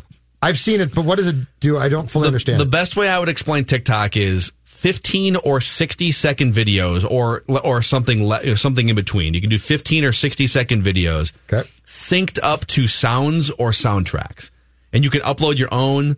And so you can do, you know, you can like what I did yesterday when I did uh, quarantine sports White Claw bowling. So I shot it in four scenes. I shot the initial like uh, panning of the 10 White Claw cans as bowling pins. And then I did like me with a tennis ball doing a bowling motion, then a slow mo shot of the ball hitting the cans, and then me doing a fist pump. And you can just upload those four videos, boom, boom, boom, and it'll clip them for you. You choose a song. I chose the Rocky theme song. Of course. And it'll then clip, it'll clip like to the beat of the song, like where the cuts should be. It's ridiculous. It's amazing. There's not copyright problems. No, uh, they the song? partner, they partner with Apple. Ah, okay. Because I was They going to partnered say with Apple, because Twitter yeah. has that problem, right? Uh, I think most They get very yeah. upset if you put music on Twitter and they basically um, suspend your account. Yep, and YouTube can get that way too. But uh, Okay. TikTok's genius is they have partnered with Apple, So they have no problem. and so they are driving back and forth. They are driving people like to new songs and stuff. And so there's been a lot of people. So of you're a artists. TikTok that- guy now. Uh, Right now, I am. I'm All a right. TikTok guy. All right. I find myself scrolling more through TikTok and watching dumb Shaquille O'Neal dance videos than almost anything It's else. another feel good though, right? So like it's fun. It is. It's Yeah, super John. fun. There's no backbiting, no hate. No. Nobody Seven hours on Twitter like last night, boys. Seven Gotcha. hours on Twitter. Seven hours on Twitter? Sat, He can do that, but he can't sat, binge. Sat down at th- yeah, it's weird. It's weird. Yeah, Wait, you just sat, on down at- Twitter for seven hours? Well, no, I wrote something too, but I sat at my desk on Twitter from three, and then we did the happy hour at eight, and then I was on till eleven. Judd needs sports back bad. Oh yeah, it's bad. Dude, It's- God, are, man. Sports, Jones and- sports aren't coming back for at least two more I, months. it's, I don't know what to do Are you just gonna sit? At, are you just gonna sit at Twitter all night, every night for seven hours? in the fetal position, just r- rocking back and forth. Start Breaking Bad tonight. Start Breaking All Bad. right. You got nothing better to do. Start Breaking Bad tonight. I'll see if the Let wife us know how many uh, episodes you get in. Okay, it's a good idea. I would say I almost think you should be watching Breaking Bad and 24 At the sort same of time. No, parallel. that's too much. That's too much. One at a time. The problem is, if you start 24, you can't you can't switch between shows. You got to keep going. No, let them focus. He's a beginner, guys. what did I just tell him? Start slow. You guys Yeah, are and then you guys are to do two telling me shows at the same double up time. on All right, shows. Come on. Put a poll up. Let's put a poll up here on Score on Twitter. But I can't watch 24 un- unless I have uh, um, DVR for it, right? I think we can. No, we can. We can figure that out. 24's got to be available somewhere. Actually, well, Jonathan's somebody, got the somebody tweeted us that it's not on Hulu, Netflix, or Amazon Prime. what? That's a problem. How is that even You know possible? what? Didn't Disney buy Fox? Might be on Disney Plus. I don't think I have Disney Plus. Little Mermaid or 24? That's like the only one I don't have. I can help you out, Joe. But Disney Jonathan, Plus. It's on Hulu. Here's the poll. It is on Hulu. Yeah, Judd, it's on Judd Hulu. Zulgad is diving into uh, binging TV shows for the first time. Should he start with 24 or should he start with Breaking Bad? Is there a third option we want to throw on this poll? This person tweets Oz or Battlestar Galactica. I will not be going Battlestar Galactica. Jeff, thank you very much. Oz, I might. What do you got against Battlestar Galactica? Nah, it's I've not a- seen it. It's not a judge show. It's I not can my cup- confirm it's Thank- not a judge show. Thank you, It's not a Jonathan. judge that's show. no. That's not an indictment of Jeff. It's an indictment of the fact that it's not a judge show. That's exactly right. very much not a Oz judge might be a judge show. That's old school. It's amazing. All right, we'll get that poll up. I'm signing At up for. TikTok as we speak. Good. What's the name? I'm, I haven't gotten there yet. Oh, now my phone is making noises. All right. Oh my! Wait, wait, turn that out, dude. Wait, what was that? Dude, that was know. frozen. It was that a was- TikTok was frozen, video. I don't know what that was. It was a TikTok video. What the heck? What is going on? what the? I have no idea. It's just a TikTok video that opened up when I opened the app. I don't know, man. You might want to call the cops. That sounds like something that's happening to somebody. That Sounds like weird. a start of a Law and Order to me. Here we go. Sign up.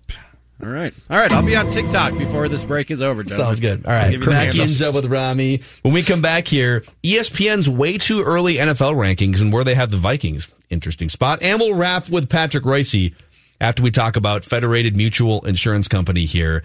Uh, Federated is all about helping business owners, all about helping business owners with peace of mind and uh, just making sure that life as a business owner, as hard as it can be, and as much energy and as much focus as you pour into it, that it's not harder than it needs to be. That's where Federated comes in, based in Owatonna, Minnesota, with over a century of experience and standing behind business owners.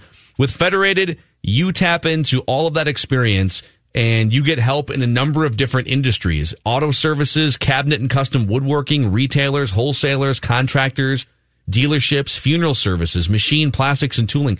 You can find a full list of industries Federated protects at federatedinsurance.com. At Federated, they believe their value is measured by the success of their clients. Simply put, if you win, they win. Federatedinsurance.com. And remember, Federated, it's their business to protect yours. Jonathan here with the Score North download. We'll use this download to let you know about one of our partners. During the coronavirus pandemic, the need remains high for our local Ronald McDonald House Charities Upper Midwest as they work tirelessly to provide food, shelter, and a wide array of support services to families with seriously ill or injured children at their Twin Cities locations. Thanks to Luis Arraez and the Minnesota Twins, one lucky person who makes a donation of any amount at scorenorth.com will receive a signed Luis Arraez Minnesota Twins jersey. Your contribution allows the Ronald McDonald House to continue to provide critical services to families dealing with a child's health crisis. To donate, please visit scorenorth.com keyword donate. That's been your Score North download. Now back to Mackey and Joe with Rami. All right. Thank you, Jonathan. Going through our quarantine discoveries from the weekend. Feel free to tweet during the show. We're always checking Twitter during the show. And if you're Judd, you're sitting on Twitter for seven hours at night as well. It, it's That's bad. amazing. It was really bad last night. That's incredible. a lot of surly Twitter. It was that was a lot. I don't know how you can say I can't binge watch and then two minutes later say I was on Twitter for seven straight hours. Because I feel like with Twitter, I can one go back and forth between either reading stuff online or writing stuff myself, and then going back to Twitter. I feel like I have more control. With binge watching, I'm just watching. By the way, the You have poll a pause results. button. I know that's not enough. Here, I'm, I'm going to vote. The, the poll results are not close, by the way. They No, they're they, not. they side in favor of Breaking Bad. Eighty six percent of I kind of had a feeling it'd go people that way. said Breaking kind Bad over twenty four. Yeah, I was going to say recency bias, and it's the greatest show ever. The great thing about Breaking Bad is that there there there aren't there isn't even a bad episode in the bunch. You know what I mean? Like every every TV show has a has an episode that just Yeah. misses the mark here and there. I'm telling you, Breaking Bad, every episode hits. Every episode hits. Zach, it's great. Zach tells me don't start wait, uh, don't start Breaking Bad until you watch Better Call Saul. No, watch Breaking Bad first. Break, Better Call Saul is like a prequel series to Breaking Bad, Okay, but Breaking Bad was released first, so you that's how the creators meant for you to watch it. So I would say go and watch Breaking Bad first. And then on Quarantine Discoveries every Monday, you can give your review of uh, of these shows. By the way, I'm on I'm on TikTok, guys. It's official. What's the name? I gotta know. Rami is ticking. I like it. amazing. Wait a minute. That's probably a bad name for an Arab to have. yeah, yeah, That's why I was concerned with the name you're I going with. just noticed this. yeah. So, Oh God. Oh no. could Rami Maklov? Do we have him on the plane? We'd like him to stop off, step off the plane. How do I delete this? No, you need to keep it. Yeah. you need to Yep. keep it. Good luck getting the passport. Rami is ticking. Just dawned on me. Um, Oh, all right, guys. All right. It was good working with you. Just make sure that you're not wearing a life jacket under your shirt for the first video to, uh, you know, avoid confusing people. I can't believe that didn't dawn on me till just now. Wow. Yep. All right. We'll see how that goes for you. All right, gentlemen. On, Football. All right. What's this? Oh, all my accounts are frozen, guys. That just happened. All my accounts have been frozen by the U.S. government. All right, let's keep this show moving. Because they got nothing else to worry about. Some guy in a studio in Minnesota named Rami. That's all. They're not busy enough right now. Poor Rami. Poor Rami. Damn it. Poor Rami. He just created an account called Rami is Ticking. Bad Ra- idea. was Rami as talking not an I thought about it. I thought ticking sounded better until now. It did sound really good. Rami is tick tocking. Yeah. That's too long. Considered that too. Enjoy your 5 to 15 stint in Stillwater. it's Mackey and Judd with the guy from uh, Jail Cell C. Uh, we'd still be able to get him one call a week. It'd be great. Mondays at five twelve. It's Rami yeah. calling from cell block D. It's time for Rami is serving 15 to life in a maximum security. Gentlemen, ESPN.com has the I'll be making toilet wine on my TikTok.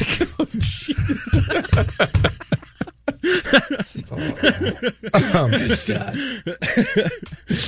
Gentlemen, on ESPN.com, NFL way too early power rankings right now.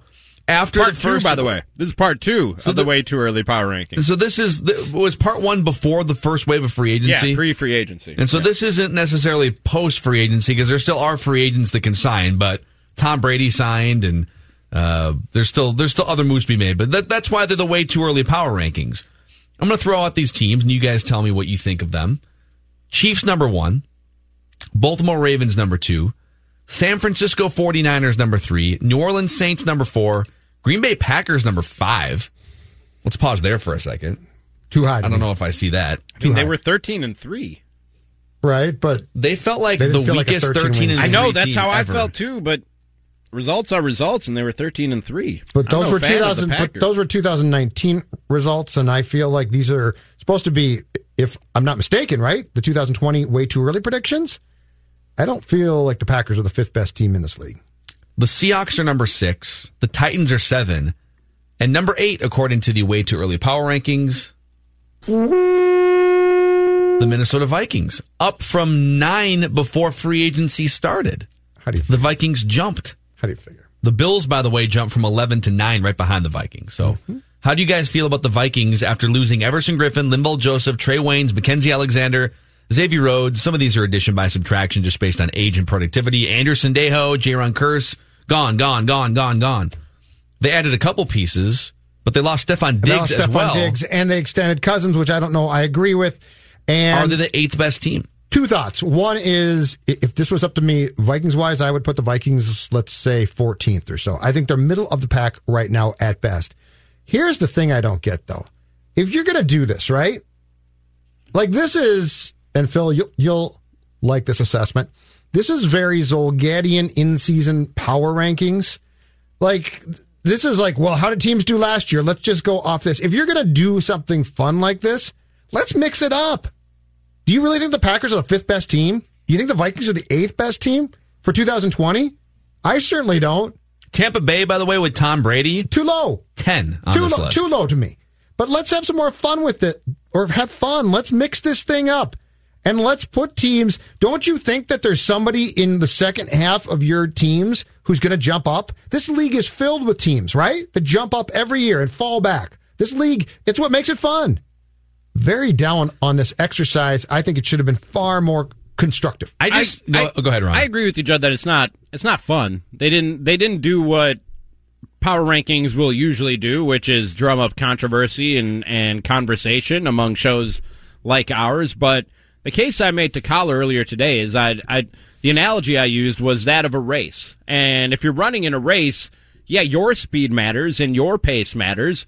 But also, you got to look at the runners around you, and are they gaining ground on you? Are you gaining ground on them? That also that also matters. And when you look at the seven teams ahead of them in the power rankings, and we can talk about some of the teams below them, but the seven teams ahead of them in the power ranking are basically the NFL playoff brackets in the AFC and the NFC. Kansas City, they haven't done a lot to get better this offseason. Baltimore, they've made one big move in getting Calais Campbell. I think that makes their defense a little bit better. The 49ers, they drop a spot because they had to trade one of their best defensive players in DeForest Buckner. The Saints, they got a little bit better in adding Emmanuel Sanders. Packers have stood pat pretty much this offseason. Seahawks, They added Greg Olsen, but Jadeveon Clowney is still a free agent, so I would say that that's a wash. And the Titans, they brought back Ryan Tannehill and Derrick Henry. Those teams haven't done a lot to make themselves better either, just like the Vikings haven't. Now, they probably haven't lost as many pieces as the Vikings, but like I said, in this race, I don't see anybody ahead of the Vikings making great strides in free agency in terms of making their football team better. But there's teams behind them that did, right? Agreed. I mean, the Yeah. Buffalo Bills were a playoff team and then added one of the best wide receivers in the NFL and their young quarterback that we have been ripping on will get one more year experience. Will probably get better. The Tampa Bay Buccaneers had one of the best rosters in the NFL last year based on all kinds of different credible people and measurements. They swapped out a 30 interception quarterback for Tom Brady. And then the Dallas Cowboys and Philadelphia Eagles too. I mean, those are two teams with young franchise quarterbacks. Dallas Cowboys have uh, a great roster around Dak Prescott for the most part. I would just look at the Vikings eighth on this list and say it's possible they could be, but I need to know what other moves are there to make that they actually pull the trigger on in either free agency here, the second wave of free agency, or via trade, and then how are they going to use their 12 draft picks? Until I know answers to those questions, there's no way the Vikings right now are eighth in the NFL. So, yes, I am fighting a battle with the way too early power rankings. Well, because we're all quarantined for the most part. We have nothing else to do. com. Just put them 14. but the Packers bug me too. I don't think the Packers are that good. I think the Packers are a nice team, but fifth best? Come on. By the way, last on this list, I'm going to start from 32, and this is pretty accurate, I think. The Cincinnati Bengals at the bottom, Washington Redskins 31st, the Jacksonville Jaguars 30th, and I don't know if anybody would fight that. It's amazing the You don't like Jaguars Gardner were Minshew? like they were the Great stash. hot team two years ago. Yes, they were. They were in the AFC title game three years ago. Detroit 29. There's a fired coach. That's interesting. There could be when we are sitting here a year from now, and hopefully the world is a very different and healthier place. There could be fighting chance, seventy five percent turnover of coaches in this division.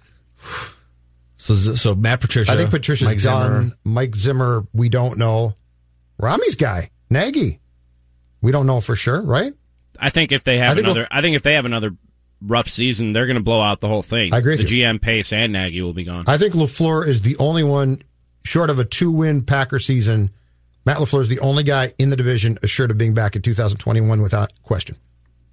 team that feels too low on this, Arizona Cardinals at 21. That's one of those teams I think Yeah, like- makes yeah. a big jump and pops up. So, all right, let's uh, let's get our guy on the line here because we have some cable drama to sort through with Patrick Reusse. He's in love. He doesn't even know What, her name. what? Pat, what happened? Who are you in love with now? Uh, she's a unknown uh, woman that works for Comcast. I would estimate her at uh, 35.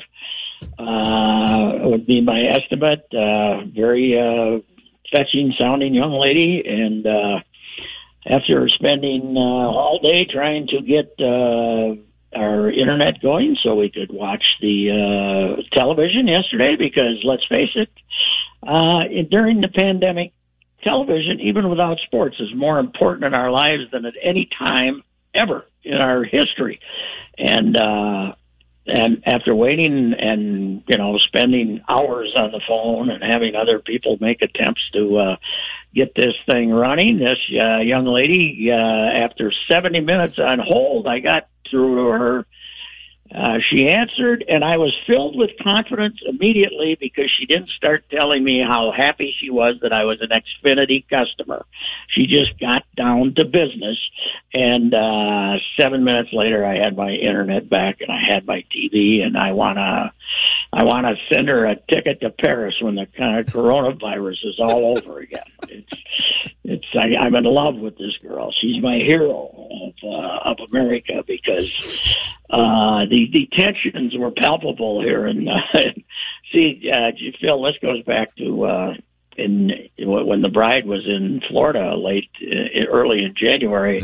I changed to streaming service and uh, without her permission. Oh, you didn't run that by her? You cut the cord without No, running it by yes. Yes, yes, yes. It, What? It, it was. Uh, it I was- know. Well, she wasn't here. She wasn't here. Anyway. Oh no, No, no, no, You, you know, no, Dawn would walk out. That'd be it. anyway, anyway, it was. Uh, she was. You know, getting getting used to it. And I think I had heard fewer complaints in recent uh, days, but uh, the uh, the idea that uh, we should still have uh, a cable hookup came up yesterday as the afternoon went on, and it looked like it might be about six days before we got our uh, you know TV back. In fact. Uh, I had uh, volunteered to uh, check her into a nice hotel downtown Minneapolis for about four days until we got TV back. So Wow. the hotels are those hotels are cheap, you know, right now, and uh, and a little a little separation wouldn't hurt anybody. Social distancing, right, Pat? whoever it was, uh, whoever whatever her name was, I forgot to get her name. I was so happy, and I was sending so many compliments at her that uh, I didn't get her name. But she's my hero of the of the Pirates, that's for sure. Maybe you should try calling back about a hundred times until you talk to her again and see. I don't know because I'm afraid this is. There's nothing that agitates me more about modern America, except, of course, for pandemics. There's nothing that agitates me more than the need to tell me how much they appreciate me as a cus- customer. Everybody. You know, they're even asking you in the middle of a pandemic if you're having a nice day. No, we're not. Okay? Let's get on with our lives here. By the way, I just Leave pulled up. alone. I just pulled up hotels tonight. I don't know if you guys are familiar Yeah. with hotels tonight. Oh, app. Uh, And they, and even during non-pandemic times, they give you great deals. You can get, you know, stay in a three hundred dollar hotel for one hundred twenty bucks or whatever. Okay, some of the nicest hotels in Minneapolis for well under hundred dollars tonight. If you want to take the Like where? What's I, downtown Minneapolis? like like Yeah, Nicollet but- Island Inn even is for Wait, is hotels seventy are bucks. hotels are open right now. The Loews. Yes. I, I just pulled up. It looks like it's closed right now. It says temporarily closed. The Loews. Some of them might be closed, but uh, the people that What's the have you heard that Phil? This one downtown now, Sultan hyphen somebody. Uh, Hmm. I think it's S O L T O N hyphen. It sounds like it's. I think it's in the North Loop, and it sounds like it's uh, fantastic. And I saw yesterday it was like eighty bucks or something like that. So. Yeah. Yeah, maybe even with it, maybe we- even without the TV, we could check into separate hotel rooms for a few days, kind of smooth the tensions. Same floor, so you can knock if you need something. Different rooms. This is a great idea. Pat, what's your what's your what's your go to play for when uh, you got to smooth things over? Is there a is there a is there a type of flower you buy? Like, what is your go to play, Pat? Absence. more ball games. It's always been more ball games. Sorry, I got to go to the Twins game tonight. I thought they were in Oakland. Now, well, yeah, but I, I might go. You know, so, so you know, absences. Amen. You never know. I might I might go out and get on a plane. So no, she's uh she's toughing it out pretty good with this broken ankle, and uh, she's uh, you know putting up with me. So uh, I I I they asked me. I've been grading myself on my caregiving by day. Uh, when I'm on with Joe, he wants to know what grade I had for myself as a caregiver. And Yeah. I, I had to say Saturday was F minus. one of those days, one of those days, Saturday, I didn't do real well in that category. Did you lose the And, patience? Uh, Patience wear thin? uh, I can't remember what started it, but uh, it, it wasn't good. Anyway, I, I gave myself an F minus, which is not a good grade. F minus is a bad. Who's the guy? What's the great movie where the guy got the F minus? I can't remember what it is. Uh, Fast somebody- times. Fa- was it Fast Times at Ridgemont High? Fast Times at Spicoli? Ridgemont, yes. Which, you know, I'm glad you brought that up. I'm going to watch that tonight. That's a great movie. I love that game. Sean Penn's greatest performance, without a doubt, It was that that movie is fantastic. Plus, it reminds you how sad it is that Phoebe Cates decided to become a housewife and get out of the acting business. So. What What are some recommendations? We've been we've the, the audience and Rami and I have been throwing some. Judd's had a hard time binging TV shows. He just can't get into the right mindset. Murder. Valhalla Murders. I recommend that one. Yep. It's. I think it's. I think it's Netflix, but I'm not sure. Uh, it's one of the three. And uh, what else have I found? Well, you know, I've already advertised my the plus one, and the woman who's the lead in Plus One is got a, a little comedy series called Pen Fifteen. I think it's on Hulu, and her and another girl who are older, but they're playing like seventh graders in it, and all they talk about is it's pretty funny. It's uh, it's sophomoric humor, but it's uh, kind of uh, it's kind of funny. Okay. And let's see what else we got. I I don't know. Of course, you got Ozark, but everybody knows about that one. So you know, Ozark is uh, fabulous. That the gal from the trailer in Ozark's one of my favorite characters in any TV show ever. The curly haired gal in the, from the trailer. You watch Ozark, right? Don't you? Oh yeah, I- I, think I- I'm going to start tonight. Season three, that is. Yeah, yeah, I heard that. I love that gal. That especially the first couple of years. She, first year when she was really edgy. I think she's great. I don't know what her name is. I'd have to look it up. So, anyway, boy, uh, Wetmore and I had a hard time talking about baseball for 25 minutes All of a sudden, it's just hit you that there's, Yep. you know, you can't, uh, you can't uh, just wax nostal, you know, wax nostalgic and talk about it. I mean, the, the the the reality that we might not play is starting to really set in, and it's uh, very disturbing to say the least. Yeah, it's just, and it's the first time baseball is so reliable. You know, baseball's Yes. just on every night there for every day, seven months. every year. Here's the other thing, Phil, and I said this to Derek, and it's coming up, but this team is not going to have uh, this team you see now. They are not going to have a 140 million dollar payroll next year.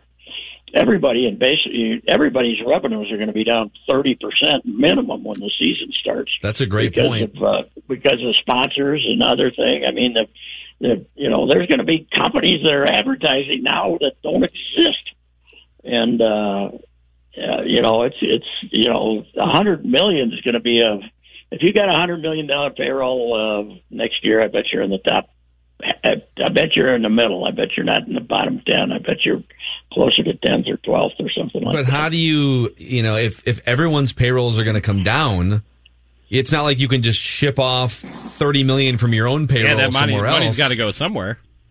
No, no, no. I, I agree. I agree. You can't. But I, what I'm saying is, uh, you know, this was this was the year they took the plunge, man. Yep. You know, they got Nelson back for one year. They took the plunge. Uh, you know, Rich Hill, some of these other guys, they got what eight or nine, or Derek rattled them off today. They got eight or nine guys that'll be free agents, will be gone. You know, veterans because they got one one year deals, and uh, it's uh, you know this was it. This was uh, this was a shot right here, and we'll see.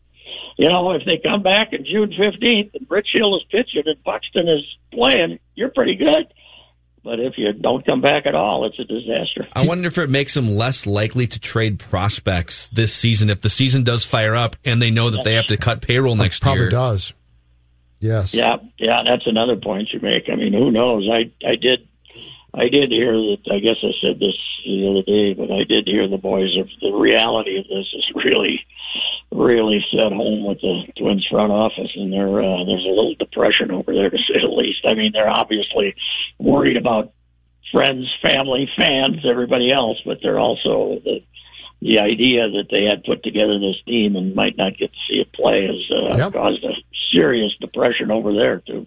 Here's my, my question too, Patrick, is this one salary cap leagues? Because those salary Yeah. caps aren't going to be what we thought by any means. Oh They can't no, be. no, the revenue. No, at that ten-year contract those boys just signed is because there was going to be so many more billions. In Yep. it. it will be really interesting to see what the. You think the NFL might put off negotiating TV deals and just let it sit on and see what's going on? Because I there's no way that these these the networks can come running to them with as many billions as the NFL was exp- hoping to get for another regular season game and two more playoff games. Not right now. There's not. No Right. way. No. No, I, I can't see it. I mean, no. I mean, Not short a year from now, we're not. A year from now, we're not going to be recovered from this financially. I don't think. I'm not an economist. You can just look at my investment history, but but uh, but uh, you know, it's uh, yeah, you know, I mean, I, this is a this is already a disaster. No matter where we're headed, it's already a disaster. I think what's and it's you know 9/11 was just this sudden blow you know, to the not only to lives and to you know just to humanity, but to the economy. And then, all right, after about a week, okay, baseball came back seven and like days. flights came, you know, everything Yeah. kind of went back to where it was going to go. Well, this is just a slow choking out of everything. It's a slow choking out of lives. It's a slow choking out of the economy. with no ending. Right. We could play no our idea. game. The only place, the only place we could play our games right now is Antarctica, which might uh, have a little weather problem. Actually, But, today, uh, Pat, you know, on Golic and Wingo, Jay Williams proposed that uh, they get all the NBA players and all their families and all the essential personnel to televise and put those games on the radio and put them on two cruise ships, a Western Conference cruise ship and an Eastern Conference cruise ship. And he was dead serious and Well, built two had- basketball we've had courts such- on the ship. We've had such good luck with cruise ships so far in this thing. No one will get We sick. still got we still got guys that can't get out of Panama, right? Uh, I mean, they're still floating around. So that'd be a good idea. Let's kill off the whole league, Jay. We have like twelve survivors. Amazing. And no one on a cruise ship ever gets ill, so that No, would not be a things are- problem. things are you'd be great. quarantined, you'd be fine. I'll tell you what, though, we really start thinking when something like this happens. We, Oh, we're bored. we, we really start thinking, don't we? Pat, Luckily for me, I continue to drink lots of Diet Coke, so I feel like I'm healthy. keep that company alive. Unclog All right, those Pat, veins. See We'll talk to you Reusse. Wednesday. Bye, Pat. Bye. All right, that's uh, Rapping with Reusse, powered as always by Josh Arnold Investments. We'll come back tomorrow with Mackey and Judd with Rami, our friend Doogie with some scoops and uh, some other nonsense. Rami Judd- is ticking. Rami is ticking. Ra- and Rami that's is the pro- ticking. and that's the problem. Is that uh, T I C K? T I K. T I K. Sir, put, put your hands where I can see them on the counter, please, and leave them there. it's time to talk to Mr. Money Talk, Josh Arnold. We always get straight talk, not sugar-coated advice. You can get that straight talk by calling Josh direct. His number, 952-925-5608, or you can listen to Josh right now with the Market Minute. Hi, Josh. Judd, there must be two old men that drink a lot of Coke: Warren Buffett and and Pat Reusse, because they've been drinking so much Coke, despite the fact that Coca-Cola a couple of weeks ago said that they would not uh, be issuing earnings guidance due to the coronavirus. Coca-Cola had sold off from a recent high of sixty dollars a share, dropping back to uh, forty dollars a share, where it hadn't been for a while. But today, Coke had its second very strong day, up five five percent to forty five dollars. Coke has been an old, very old fav- favorite of mine. Has got a very significant yield at three point six percent. Uh, that dividend has been increasing over a period of time, and as I have said for a very long period of time. I would rather put my money in Coca-Cola for the next 10 years than put my money into U.S. Treasuries. Well, the 10-year U.S. Treasury is trading right around 1% in terms of yield. Put my money in, take my money out, get that uh, paycheck from the Treasury twice a year. Coca-Cola will pay me four times a year, will have given me a current yield of 3.6%.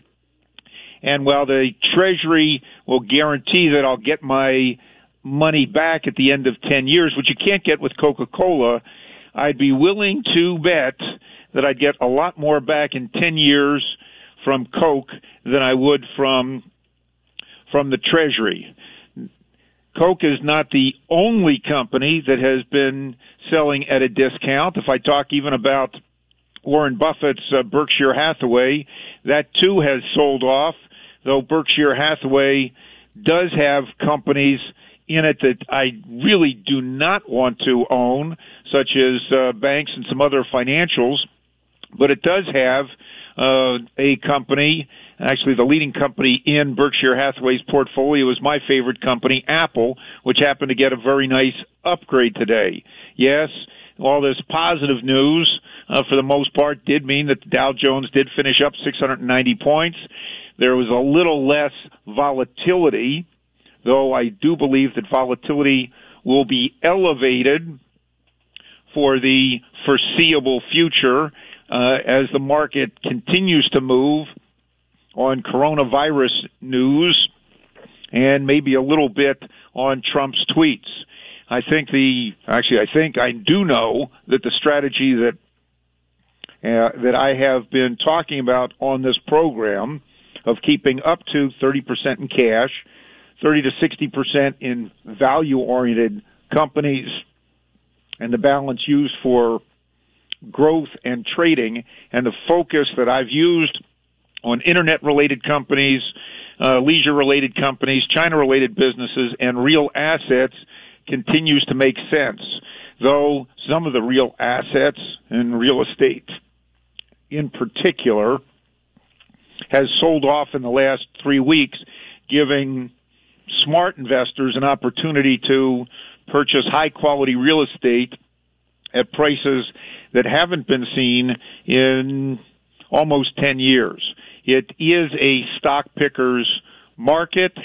Sectors are very important, and uh, we're here to help you pick the sectors that we feel offer tremendous potential going into the next bull market, and the next bull market will be here sooner rather than later. Outstanding. Talk to you tomorrow, Josh. Thanks, Judd. Investment advisor services offered by Josh Arnold Investment Consultant LLC, a registered advisor in the state of Minnesota. Past performance is no guarantee of future results. All investments involve risk.